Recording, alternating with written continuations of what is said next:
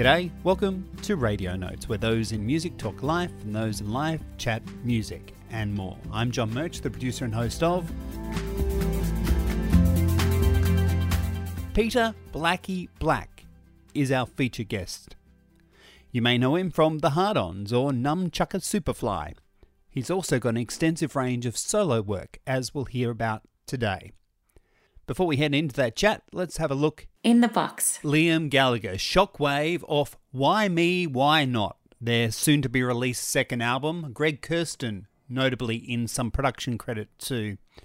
I was one of the first to spin Meg Mac, and they're back with Hope, seeing them shine with saying what they believe in through their music. Red Clover from Brisbane have That Was Love off their debut E P, Into the Night. A move from rock to pop, drawing in electronic for James Bettle, adding Sydney-based Alana Evans to the mix. Better Worn In by Tanya Kerningan reflects on the comfort of being now fifty years of age, co-written with sister Fiona and Nick Wolfe, the latter of the Wolfe Brothers fame. Speaking of country, someone who's found a home in that genre and been touring with Becky Cole, a legend from it, is Adelaide, South Australia's very own Kelly Brouhaha. Kelly Brouhaha has released a thoughtful and cracking self-titled album, with a lead cut forty thousand Stars Hotel being a tip of the hat to the adventure had with Pamela Vanderson.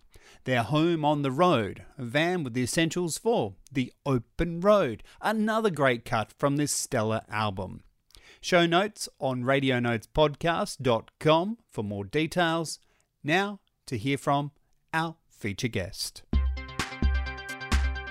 Peter Blackie Black has been playing music with one of Australia's most influential punk bands since the age of thirteen, recorded with and respected by Henry Hank Rollins, and in two thousand sixteen he recorded a song a day for the entire year, all originals, all available on Peter Black Solo's Bandcamp. Here is a never-before-heard chat from two thousand seventeen when Radio Notes caught up with Blackie at the back of the Grace Emily Hotel. Blackie, welcome to Adelaide, South Australia, and particularly to the Grace Emily. I want to touch on this fantastic initiative, some might say a, a treacherous thing that you did for yourself. I de- it, look, it definitely wasn't treacherous.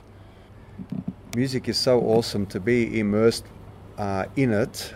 Uh, that much was uh, decadently wonderful, to be honest. We're talking about over three hundred sixty songs, a song a day during twenty sixteen. What did you get from the experience? What was it? Cathartic? Immense joy. What, you... what, what do we do anything for? Like, you know, the main reason we do something, besides, you know, the obvious stuff like, you know, I have to do this because I have to pay rent. I have to do this because, you know, I need some money for, you know, blah, blah, blah. Or I have to do this because my, you know, my car has a flat tire. But when we look at stuff that we do for pleasure, like, why do we do anything? Yeah, because it gives us pleasure. And music gives me immense pleasure. So there was no... It wasn't at all hard. Of course, there were a few days when it was stressful, but only, you know, through, you know, things like, say, the drummer that I'm using was a bit ill that day, or, you know... I couldn't use the studio that particular day and I was maybe a little bit behind that week, but, you know, they were really minor. What kind of planning would someone need to do to release that volume that you did?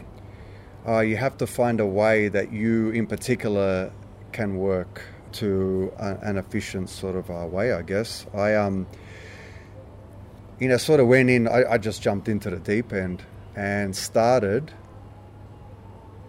And I guess eventually, after about three, four weeks, sort of got into a groove. twenty-one, twenty-eight songs in. Yeah. You knew what you were doing. Yeah. And the way I did it, the way that seemed to work was, okay, there were many factors that I was lucky uh, in. And that's, the guys I worked with were wonderful. And they were really determined for it to work as well. The first one, obviously, is Joel, the drummer, who I've worked with pretty much for over twenty years. He was the, the drummer in Nunchukka Superfly before he moved to Melbourne and yada yada. Uh, he's only recently moved back uh, to, he lives outside of Sydney, but only just.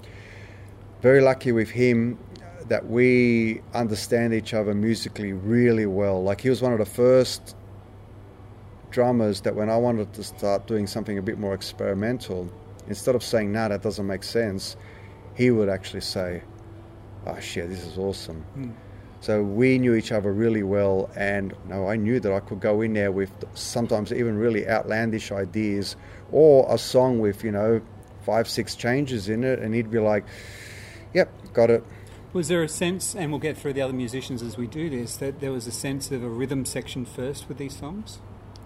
It had to be, because it was, um, I mean, it was basically the drummer and me. Yeah. It was Joel and me either on guitar, or Joel and me either on bass. That's the way everything started. Some great lyrics that you did get through within those three hundred sixty plus songs. Did you have a journal of songs before you started, or was that also part of the ongoing process? It was, it was a bit of both. Mm-hmm. I mean, it was definitely ongoing, but there were there were time. I mean, before I started, I did have, I thought about eighty ideas that I took with me overseas when I went on that tour with Forest, uh, Europe in two thousand fifteen. But I only used about thirty of them. Tonight you're playing with Forest. Mm-hmm. A very strong partnership has been formed here, an international one maybe at that? Oh, I hope so, yes. I, I like to think so, yeah. Has there been some musical partnerships that we need to know about? And what I mean by that is, is there recordings in the works in the near future? Oh, right. Uh, possibly. Possibly. There, there is one drummer that I used in uh, Song A Day, and uh, we're talking about doing something together. And me and Joel will definitely be doing something together again. Uh, definitely. What are you getting from the live performance doing this touring back in twenty fifteen and now back on the road again? It's, I don't know, it's different every night. It's just another aspect of music I like. I mean, I, I did, you know, basically lived in a cave for a year, so now playing live is something I wouldn't mind going out and doing again. Doing the solo thing is still really, really difficult for me. Is it the isolation or is it something else? What's the difficult a- aspect of it? Well, it's so, it's so effing hard. Just you and a guitar, it's hard as hell. You hear every mistake, you hear how piss weak your voice is, you know, you hear every chord you play wrong, you know, whether, you know, I'm still really rudimentary on my picking, all of that. It's super hard. Just started doing it, so I'm a, I'm a massive novice at it. So you don't get a sense of control by doing it by yourself? No, man, I'm riding on the coattails. It's like I'm hanging on, I'm trying to do it still. Some nights I feel like, oh, shit, I did it. And there are some other nights, all right, that didn't work, I'll have to work on that for next time. The songs themselves, I felt, was a response to the digital age of release, doing a song a day, here it is. No, it, it wasn't any of that, it was just, it really was, I, I just wanted to do something big. It's just that it was available now because because of the digital thing. Are there songs within that that you want to now look back at and release as an album, or are they purely part of that project? A little bit of both, because I am looking at releasing a twelve album box set. But the problem with that, especially in this country, people don't buy music anymore. I've already lost a ton of money. I lost a big chunk of my inheritance on it. To do something like a twelve album box set, the the cost is enormous, and I'm really frightened, like, like who will give a shit? You say basically the money came from an inheritance on that? Oh, my mum died. What do you think she would think of what you've you've done with the music? Uh, it's not something she really was interested in, but she would have been tickled by it. Yeah. Is there any songs within these that are dedicated to her in any way? You mean the song that's actually called For Mum that I shall be performing tonight? That would poss- oh, no, possibly... that. But apart from that, is there a collection of songs out of the three hundred sixty that... There was a couple more, yeah. Yeah. Mm. What memories were brought up as part of the recording back to her being part of your life? Unless I was writing lyrics about it, none, to be honest. Mm-hmm. Whenever you, you're working on something like this, you have to be insanely focused. And um, yeah, it's it's and, and you know, like her, obviously, you know, your mum passing is something that's incredibly sad. So mm. there is no, um, I, I can't work when I'm, you know, down or glum or anything. When's the most inspirational time for Blackie to work? You never know. It's not a happy moment though, is it? It's no, no, it, oh, no. You know, I, I, that cliche of like, oh, I can only write when I'm, you know, yeah. blah blah blah. That's a lot of shit. like, I got to be in a really good mood, because to me the whole thing about music is is the energy factor. And you know, the happier you are, the more energy you have. And like the other thing, it sounds really corny, but I do a lot of, like, I'm fifty now, so I do a lot of fitness shit, because I think the older you get, the more maintenance you need. And I think I definitely need that, and that keeps me focused. You have to be sharp and all that sort of thing, you know. I don't write when I'm depressed. Man, when I'm depressed, I'm just like, get away from me, you know. It's just sh- shitty. Radio Notes, released first as podcast, can also be heard on radio worldwide. Blake is our guest on Radio Notes. You may Thanks well, for having me. You may well know him from the band The Hard-Ons, and a lot of people will ask you about that band. Do you think the youth of today understand the extremities you guys went through, the passion you had for your music? No, no, of course not. I never thought about the generation gap, except when I remember, like, at one of the places where I was working, we would take turns. It was it was a warehouse. We would take turns, you know, there was a C D player there, so we would take turns playing stuff. And I just couldn't believe how crap the music was that they were choosing. And if I would play something, which I didn't even think was that extreme, they'd always say, oh man, what's this noise? Oh, what's this? Oh, this is horrible. Like, you know, you play Birthday Party or... You know, then I would try to play something a little bit more palatable, you know. It's like, well, come on, Buzzcocks are really poppy. And I'd be like, oh, that's awful. Do I have to play that fast? I can't understand what he's saying. But I, I think none of that stuff matters. Like, you know, you say, would they understand what we went through to do mm. what we do? It's like, I will, no matter how many books I read, I would never really understand what Chuck Berry went through, you know, mm. through that intense racist era, or, or James Brown, who, you know... While everyone was, you know, listening to Pat Boone and stuff, you know, he had the, the balls to write, you know, a song like, you know, Sex Machine. You know, we, we, like, that to me is way more intense than, you know, what we would have gone through. And it's a generation that I don't understand, so I can't fully grasp what happened back then. Let's talk about the wall of racism, because it was quite prevalent at the time. How, oh, when we started, it was dreadful. It was Skinhead City. How did you fight through that? What was the mechanism that you got the music of punk to be heard beyond that sort of culture that was existing at the time? I guess perseverance. I mean, I'm not really sure. Yeah, I don't know. I never analysed it, but I do remember that time specifically because because punk rock was really dreadful then. Like, it was when Oi was very prominent, and uh, it was very regimented, and the music was just sh- Like that, you know, third or fourth generation of, uh, you know, punk from some of those areas was dreadful. You know, I'm not talking about like American hardcore stuff, which was, you know, which was fantastic, but mm. but all that sort of stuff. And like the other thing we didn't understand, because we were kids from, you know, from the West, we also loved, like, you know, we, we were mad Deep Purple fans and Zeppelin and all that sort of stuff. So we didn't understand why there had to be a separation in what we just thought was good music. So we would play, you know, not only our originals, and, you know, even by then we were madly into sixties punk. We were just mad little music fans. We would just go crazy, constantly gobbling up new shit. And I don't think the crowd also understood why we would do a Kiss cover. It perplexed them. And then, so half of them couldn't stand us, wanted to bash us. And the other half were like, how good's this? You know, they got long hair and they jump around like twits. So I think, I would like to think that, you know, we just brought that fun back into it. And and even now, like, I, I can't stomach any sort of violence at our shows or anything like that. And whenever someone says, man, your music's so, you know, so aggro, it, it's not. Mm. There's not even a trace of any of that in our music. Like, for me, it's energetic. That's the correct term to use. That, and that's the difference they're not picking up, is it? The, the yeah, difference between, like, energetic and... Yeah, it's like, no, we're not aggro. Not, not even remotely. And yeah, I just think, I don't know, we sort of just, that crowd just got bigger and bigger, so, and it slowly pushed that element out. Did you see a change in the audience's diversity the more you played? I think so, yeah. I mean, I guess one of the things that sort of spun me out was, like, when we went overseas the first time we played, which was brilliant, then, you know, came back here and did, you know, whatever. Then went back overseas again, and there were so many bands that sprung up in our wake saying, man, we saw you guys and we thought, man, I want a bit of this. And that was probably the best compliment that a, a band could ever have, I guess. And yeah, maybe, I hope so, I don't know.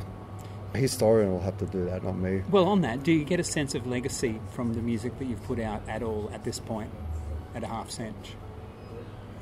It, once again, a historian will have to do that, because I'm always looking for what I'm doing tomorrow. So it's really difficult. I mean, occasionally, like, you know, I know Ray, you know, looks after the back catalogue and all that stuff a lot more. You know, sometimes, for me as an artist that keep wants to keep doing stuff, and now Hard-Ons is only a, a small part of what I, you know, actually not a small part, it's a part of what I do. So no, it's not something that I would dwell on or analyse or think about or anything, except, oh, I've got a Hard-Ons rehearsal, oh, I've got two new good songs for them, you know. I'll, that's the way I think about it. What is that bond like with Ray? Oh, it's fantastic. He's my rock and roll brother, and like, I, it's brilliant. Do we sense there is new Hard-Ons on the way by the way that oh, you yeah, answered that? Oh, yeah, of course. That? We're still playing, and now Kesh is back full-time, so we're doing the four-piece thing. I personally would not do it if it was a, if it was a nostalgia act. So, yeah, there's definitely new stuff. The only problem with a band like the Hard-Ons, and it'll be a lot of bands uh, in this country, technically you have to call it a very expensive hobby, because with everyone's families and mortgages and that sort of stuff, I mean, I'm, I mean, I'm okay. My son just turned twenty-seven, so he can look after me. But you can't spend as much time as we did when we were younger. But yes, definitely, just whenever we can find the time. And I know this is about the legacy again, but you mentioned the twenty-seven-year-old son, and I, I'm wondering how over those teenage through the twenty years did you explain the Hard-Ons and the music that you were doing to him? To who? To your son. Oh, because oh no, I didn't, not even a little bit. No, look, okay, one thing that galled me when he was growing up, like, okay, when he was pretty young, I think the first sort of musical thing that really hit him was Eminem. And to me, it's like, whatever he's into, he's into. I did not influence him in one way. And when people would come up to me at shows, say if it's an all-ages a gig and, you know, I'd have my son with me, have you educated him yet? It's like, well, yeah, he goes to school. And I mean, that's not what I mean. And yeah, I just hate that shit. Why would you try? I mean, music is so subjective, you know, like, I don't know, I can't stand Bob Dylan, but you know, half the world does. It's it's very subjective. Why would I do that to my, you know, to my own kid? This is what you should be listening to. This is blah, blah, blah. This is blah, blah, blah. You know, he did end up liking this sort of music in the roundabout way, and he, you know, he plays drums, you know, you know, band with a bunch of his friends. And when, I was perplexed when he did it, because he used to always say, "Oh man, Dad, when are you going to grow up? This band stuff's a heap of shit." How do you feel when he said that? I just giggled. Yeah, I thought it was a cack. I thought, okay, he's he's at that. You know, every kid has to go through that phase where whatever your parent is, you're the opposite. And I would just giggle at it. And I'd be like, I don't know, son, maybe one day. Not right now. Your dad's still a big bub, and you're going to have to put up with it. So, yeah, when he did bring me up and say, I brought a drum kit. Like, I was shocked. And he goes, yeah, yeah, I can hear your jaw dropping. He goes, I guess some of it bloody rubbed off. And I have to admit, I was proud. But, you know, it's his decision, you know. He's totally his. You're extremely healthy and a well-known vegetarian. How have you taught other people about the wellness of being a vegetarian? And have you been successful in not telling them what to do, but sharing the knowledge? I really don't know, because it wouldn't be something that too many people would come up to you and say, you know, blah, blah. I, look, I do remember one time, and this was quite some time ago. I mean, it happens every now and then, but I do remember one guy coming up, and I think he said, maybe the tour before, he came up to me pretty pissed and said, let me buy you a beer. And I went, oh, dude, I gave up drinking ages ago. And he was like, what? Might have had, you know, a brief, I don't know, five-minute conversation that I didn't think much of, because especially if he was pissed, like, what would he take in? And then, yeah, when I saw him next tour, he's like, dude, how's it going? And I'm like, oh, good. He goes, you've changed my life. I look after myself, I've given up drinking, and yeah, it was pretty awesome. But no, I, I don't lecture anyone. It's that was just based on a fact, you sharing, left it at that. I mean, when people ask me, why do you do this, why do you do that, and it's like, because it works for me. you know, different things work for different people, but what I do, I know personally works for me. What music keeps you passionate? What's the music you listen to, Blackie, that keeps you passionate about music? I would need a good hour to go through all of it, a, a lot. Mm. And I'm, you know, even now I'm still looking for new stuff. Okay, the last three C Ds I brought, let's see. I brought a compilation on music from South America, experimental music from South America from the early seventies. I brought a Delta sort of swampy kind of thing, which I don't like, and I brought it to try. Uh-huh. And the other one, which was uh, pretty bitchin', was a African, like renegade funk sort of comp. So definitely a global sense of musical identity? Yeah, maybe because, I don't know, I just seem, ah, okay, at this particular moment, uh, there is not too much new punk rock that I like. This, once again, is an age thing. Even when I hear, you know, a new punk rock band that people rave about, for me, a lot of it is, oh, I've heard it all before. And that's why, that's one of the things with the Hard-Ons that's difficult. You know, even like when I come up with stuff from Hard-Ons, I throw out a lot because it's like, hey, I've heard it all before. Hey, I've done this before. So it's difficult.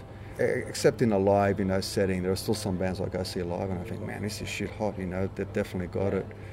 But as you get older, it's not that you get jaded, but you, you I guess you just, you know, you've heard so much stuff that you do need something quite radically new at times to keep you going.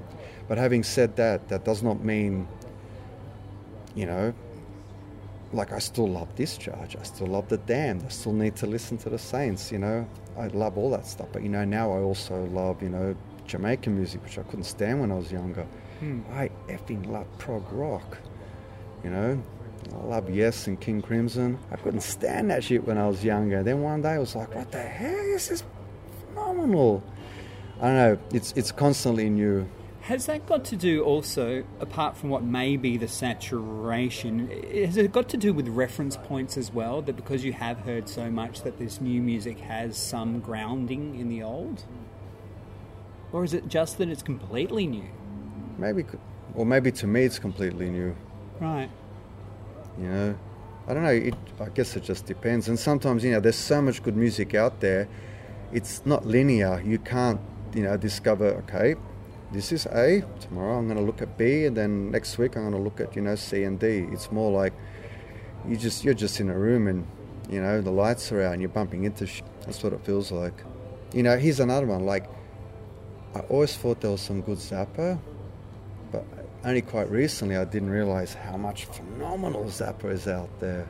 You know, just, you know, I didn't have time for that when I was younger. You know, I would hear, you know, a song like Joe's Garage and think, I don't I don't know what everyone's going on about, this is crap. Then you would hear, you know, Hot Rats and it's like, holy, what the heck is this? Life changing. So it just depends what you bump into. Do you think that's going to happen with the Hard-Ons? For someone out there, it must be happening somewhere. I hope so, that'd be cool. You know, they reach a certain age and they may have thought otherwise of you, and then they go, bam, something at this point. You know, okay, look, there are a couple of different ways to listen to music.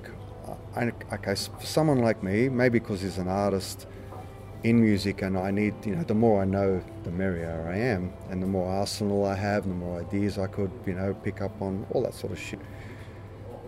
And I don't know, I just need it.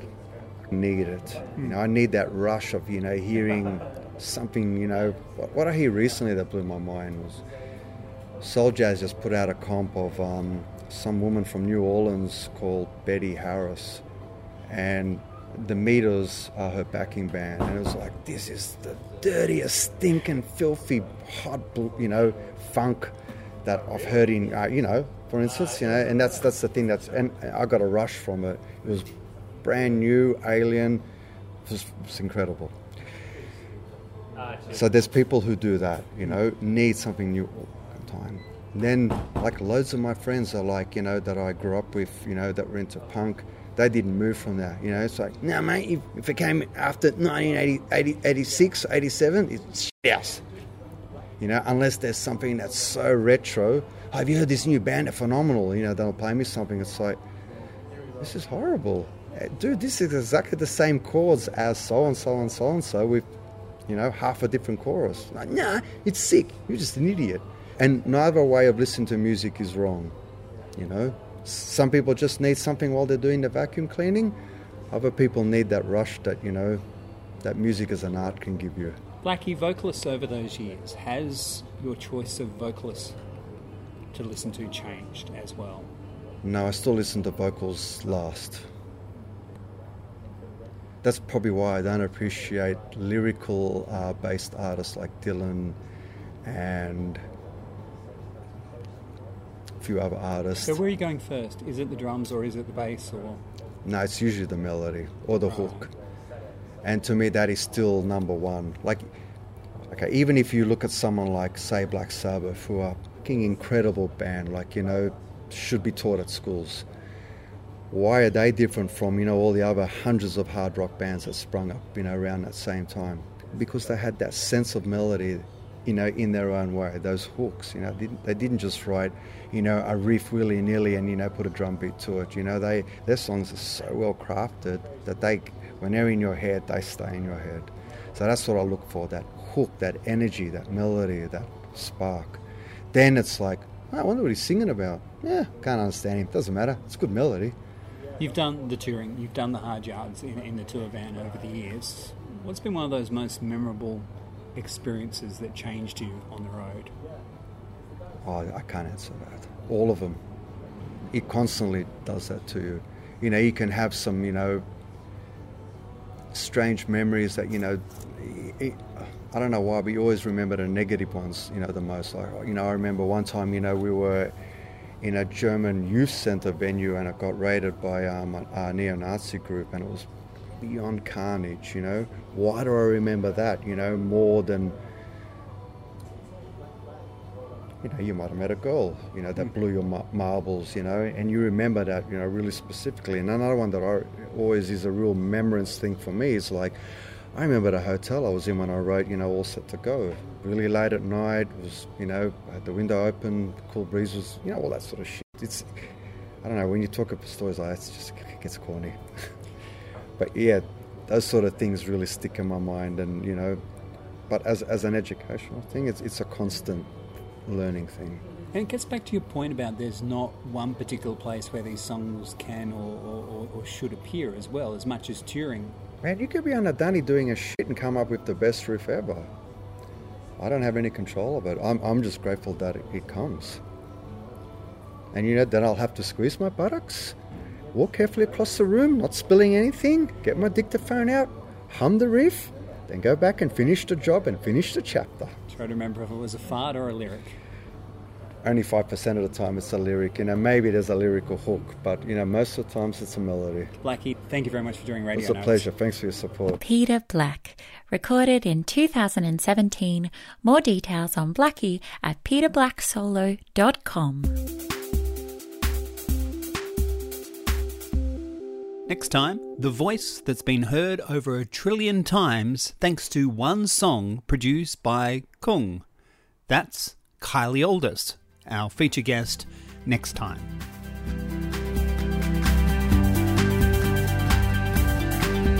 radio notes podcast dot com for show notes and links. Web design there by Steve Davis. Theme music by Martin Kennedy and All India Radio. I'm Tammy Weller. John Murch is the producer and host based in Adelaide, South Australia.